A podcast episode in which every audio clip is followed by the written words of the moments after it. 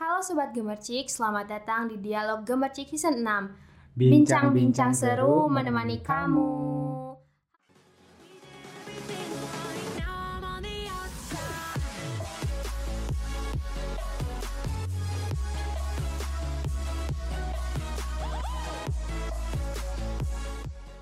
Halo semuanya, kembali lagi bersama aku Putri dan teman aku siapa nih? Iqbal. Di Dialog Gemercik episode kali ini kita bakal bahas tentang kesehatan yang dijamin seru banget. Buat yeah. teman-teman, jangan lupa dengerin sampai akhir ya. Halo Iqbal. Halo Putri. Apa kabar nih? Oh, Alhamdulillah baik ya. Kalau Putri sendiri gimana nih? Alhamdulillah baik dong. Iqbal nih, kesibukannya sekarang nih ngapain aja sih? Paling aku sibuk kuliah dan nugas aja sih akhir-akhir ini. Kalau Putri gimana kesibukannya? Sama aja sih, selain sibuk kuliah juga ya digemercik gitu sih, tapi nggak terlalu sibuk-sibuk banget hmm. karena enjoy men- menjalaninya. Padahal kemarin habis menang U A D sih. belum belum itu belum. Gimana perasaannya? Perasaannya alhamdulillah senang, semoga menjadi motivasi, motivasi juga yeah. untuk kedepannya. Tetap bertahan ya. eh, iya dong. Eh tapi Put, kalau misalnya bicarain kuliah, kamu kalau misalnya berangkat kuliah itu tim sarapan dulu atau enggak sih? Tim sarapan dulu dong, karena bagi aku tuh sarapan tuh penting banget buat menjalani hari hmm. setiap hari-harinya gitu. Aku tim sarapan, terutama kan orang Indonesia tuh kalau yeah. makan terus pakai nasi kan. Kalau belum pa- belum ada nasi tuh belum makan. Nah, aku tim pakai nasi. Iya. Yeah. Nah, sebenarnya makanan yang mengandung karbohidrat, gula, tepung-tepung atau karbohidrat sederhana lainnya tanpa kita atur komposisinya ketika kita memakannya itu bisa menimbulkan yang namanya sugar crash gitu. Dimana ini tuh kondisi ketika kita sudah merasa kenyang dan bersemangat, tapi nggak lama kemudian secara tiba-tiba kita merasa lelah, ngantuk, dan malas melakukan aktivitas sehari-hari. Nah, kalau misalnya Putri udah nonton drakor The Good, Bad Mother, atau Putri nonton drakor gak? Enggak, sayangnya aku enggak nonton drakor nih guys. Oke, oke. Nah, di sana tuh ada peran si ibu yang selalu nuntut anaknya buat terus belajar gitu. Bahkan dia ngelarang anaknya makan sampai kenyang karena nanti bisa ngasih efek ngantuk kalau dia belajar. Sempat ngerasa aneh sih sebenarnya, kenapa kok dia gak boleh makan sampai kenyang gitu. Ternyata memang makan terlalu kenyang tuh dapat menimbulkan sugar crash tadi. Nah, mungkin penyampaian si ibu di sana tuh kurang tepat kali ya. Jadi seolah-olah si anaknya ngerasa kurang nyaman akan larangan-larangan yang diberikan ibunya gitu. Oh, jadi gitu ya, Mbak. Pantesan gitu ya, setiap aku kalau mau belajar tuh terus ngerasa lapar, terus makan. Eh, bukannya lanjut belajar malah tidur. Kamu pernah gitu gak sih, Bal? Itu sering sih aku alami. Nah, ngomongin sugar crash ini penyebabnya tuh apa sih, Bal? Soalnya kan mungkin sebagian dari mahasiswa atau dari uh, pendengar podcast ini tuh asing banget nih dari sugar crash itu. Nah, sekarang tuh penyebabnya tuh apa sih, Bal? Oke, okay. uh, dari artikel yang aku baca nih ya, Put, uh, pengidap mungkin mengalami sugar crash setelah mengonsumsi karbohidrat dalam jumlah tinggi, terutama gula sederhana seperti kue dan es krim. Nah, mungkin kita juga sering ya menemukan makanan-makanan ini gitu ya yeah. di jalanan. Nah, ketika memiliki lebih banyak gula daripada biasanya, tubuh dengan cepat membuat insulin untuk menjaga kadar gula tetap stabil gitu. Nah, ternyata kebanyakan dari makanan manis, dan ternyata makanan manis itu ter- mudah banget ditemuin sama kita di sekeliling yeah, kita. Ya, benar. Yang kemungkinan orang-orang tuh bakal beli karena harganya murah, rasanya hmm. enak, ngebantu mood buat yeah, naik. Apalagi buat, es krim ya. Betul banget, sekarang. Es krim dan coklat tuh bantu hmm. banget naikin mood. Iya. Yeah. Nah, di sini tuh pasti ada dampaknya kan, Bal? Dari artikel yang aku baca itu, mungkin nih ya Sobat Gemercik udah tahu bahwa kuliah dan belajar memerlukan fokus dan energi yang tinggi supaya kita dapat mengolah atau menangkap sebuah informasi atau materi yang baik. Namun terkadang banget nih kita mengalami penurunan energi yang drastis yang memungkinkan disebabkan oleh sugar crash tadi guys. Nah, kira-kira tahu nggak sih Mbak apa aja sih dampak dari sugar crash ini? Salah satu dampaknya yang aku tahu gitu, yaitu kesulitan berkonsentrasi. Nah, kemampuan kita dalam berkonsentrasi akan berkurang sehingga kita akan merasa sulit untuk memahami materi pelajaran dan mengikuti kuliah dengan baik. Putri sering gak sih ngalamin hal ini? Sering banget, Bal. Jadi konsentrasi aku tuh pecah banget gitu, gak konsen. Hmm, iya, iya. Kamu sering gak, Bal? Kalau aku sendiri, kalau waktu di kelas kadang ada eh, apa ya? kadang ada masanya gitu, sulit berkonsentrasi. Nah, itu tuh biasanya terjadi di siang hari sih, karena aku aku kan nggak bukan tim sarapan ya kayak kamu gitu. Yeah. Nah, jadi ngerasa kurang konsentrasi itu di siang hari, udah makan siang gitu loh. Yeah. Nah itu. Terus apa lagi nih, Bal, dampaknya? Hmm, lalu dampak berikutnya, kita juga bisa mengalami kelelahan yang mendalam. Nah, kelelahan dapat menyebabkan turunnya pro- produktivitas kita serta dapat menimbulkan rasa malas pada diri kita, sehingga kita menjadi kurang bersemangat serta dapat menyebabkan turunnya produktivitas kita untuk hadir di kelas gitu ataupun mengerjakan tugas kuliah, bahkan bisa saja kita mengantuk ketika perkuliahan berlangsung gitu seperti yang aku alami tadi gitu. Bener banget ya.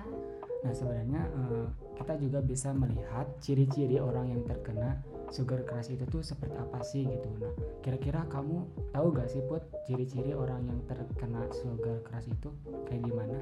Nah, gini, Bal, sebenarnya untuk ciri-ciri ketika seseorang terkena sugar crash, crash itu gak jauh beda dari beberapa dampak yang tadi kamu sebutin. Ciri-cirinya itu yang berbeda itu setiap orangnya tergantung seberapa tajam penurunan gula darah dan senti- sensitivitas individu terhadap perubahan ini, Bal. Nah, ada beberapa ciri-ciri yang mungkin saja bisa disebabkan oleh sugar crash, yaitu merasa pusing nih.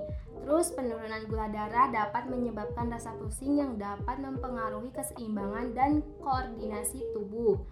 Kan tadi di awal disebutin ya bahwa kita awalnya merasa berenergi tapi secara tiba-tiba menurun. Nah, otomatis kita membutuhkan asupan energi lagi. Ini menyebab, ini menyebabkan nafsu makan kita meningkat, terutama pada makanan yang tinggi gula atau Karbo, karbohidrat sederhana. Lalu sugar crash juga dapat mempengaruhi suasana hati kita atau kalau sekarang tuh biasanya disebut mood swing. Nah, Iqbal sering ngalamin itu nggak sih? Biasanya karena apa? Kalau tadi mood swing ya? Iya. Yeah. Nah, sebenarnya aku juga uh, pernah ngalamin uh, perubahan yeah. emosi itu atau mood swing itu. Mm-hmm. Misal nih aku berangkat ke kampus, itu kan jarak dari rumah aku ke kampus itu lumayan cukup jauh ya, karena aku juga gak ngekos gitu, asli orang sini.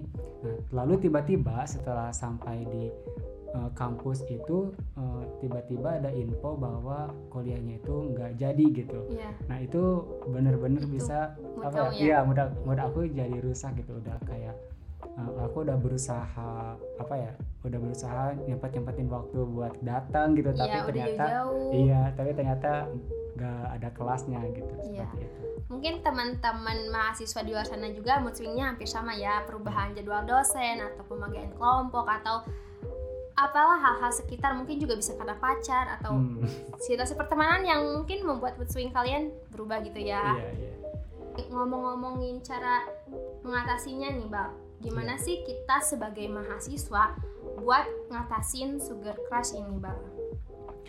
Oke, karena dampak sugar crash ini cukup merugikan ya buat kita selaku mahasiswa. Hmm. Alangkah baiknya kita mencoba untuk mengatasi hal ini supaya kedepannya kita bisa enjoy nih dalam melakukan aktivitas sehari-hari. Boleh dimulai dari hal sederhana seperti memperhatikan pola makan kita. Nah, yang awalnya mungkin setiap sarapan nih suka makan nasi sampai kenyang. Iya, gitu. Betul. Nah, bisa lebih diperhatikan lagi nih, Put, komposisinya seperti ditambahkan makanan yang mengandung protein mm-hmm. dan sebagainya. Lalu kita juga bisa minum kopi nih di pagi hari. Nah, supaya tubuh kita lebih berenergi. Tapi uh, perlu kita highlight ya di sini kalau misalnya kopi itu kopi yang tanpa gula. Jadi ya, benar. Ya kalau misalnya kita minum kopi yang ada gulanya, yang awalnya kita emang berniat untuk membuat yeah. tubuh kita lebih berenergi, hmm. tapi malah cepat ngantuk karena kandungan gula tadi gitu. Lalu kita juga harus minum air yang cukup supaya tubuh kita terhidrasi dengan baik. Nah, mungkin itu cara mengatasinya yang bisa diterapin sama teman-teman mahasiswa hmm. juga anak kos. Yeah. Bisa low budget juga asal kita pinter-pinter ngatur uang buat makan dan jajan kita nih ya. Yeah, bener banget nih. Nah, Mbak, ngomongin sugar sugar crush tadi itu kan kita udah tahu nih dampaknya, terus apa sugar crush itu, cara mengatasinya, terus penyebabnya apa. Yeah. Nah, Mbak, sebagai mahasiswa nih yang kita suka belajar, ya kan, masih yeah. suka belajar, terus tiba-tiba lapar nih di tengah-tengah belajar atau sebelum belajar, terus kita pasti makan. Terus tadi kan juga kamu udah setuju bahwa kamu tuh ngalamin pas udah makan tuh malah tidur gitu, yeah, ngantuk, bukannya lanjut belajar. Yeah. Nah, tips dari kamu pribadi nih supaya uh, nggak lapar, udah makan tuh nggak ngantuk dan lanjut belajar, gimana nih Bal? Tips pribadi dari kamu. Oke. Okay. Kalau misalnya dari aku gitu ya, menimbang hal itu, yang pertama itu dari pola makannya dulu sih. Mm. Uh, mungkin yang awalnya nasinya lebih banyak, mm. agak, agak dikurang-kurangin. Terus buat lauk pauknya juga, yang awalnya mungkin hanya, kalau misalnya di sini kan di daerah kampus pasti jualnya cuma ayam, ayam geprek, ya kayak gitu. Ayam penyet yang gitu ya. Itu ya. Nah itu mungkin bisa request ke uh, pedagangnya buat ditambahin yeah. sayur-sayurnya juga yeah, gitu. Bisa-bisa. Kayak gitu. Nah terus um, kita juga mungkin dari rumah bawa air gitu, air minum yeah. yang cukup agar tubuh kita terhidrasi dengan baik gitu. Yeah. Selain pola makan, terus mm. minum air yang cukup, kita juga bisa olahraga gitu. Yeah, misal di pagi hari bersekitar tiga puluh sampai enam puluh menit lah gitu, yeah, menyisihkan bisa. Waktu untuk olahraga dulu gitu. Biar badan kita juga lebih bugar gitu. Iya benar banget, dan biar pas waktu belajar tuh nggak ngantuk terus dan nggak hmm. lapar. Benar banget Bang. Iya. Kalau misalnya Putri nih kan tadi Putri ya. tim yang sarapan dulu kan hmm. dari rumah dan sarapannya juga pakai nasi. Nah, ya. hal apa sih yang uh, mau Putri lakuin gitu setelah tahu uh, apa itu sugar crush tadi? Kemungkinan sama kayak yang tadi kamu omongin ya, tipsnya ngurangin uh, ko- apa sih isi dari piringnya gitu, yeah.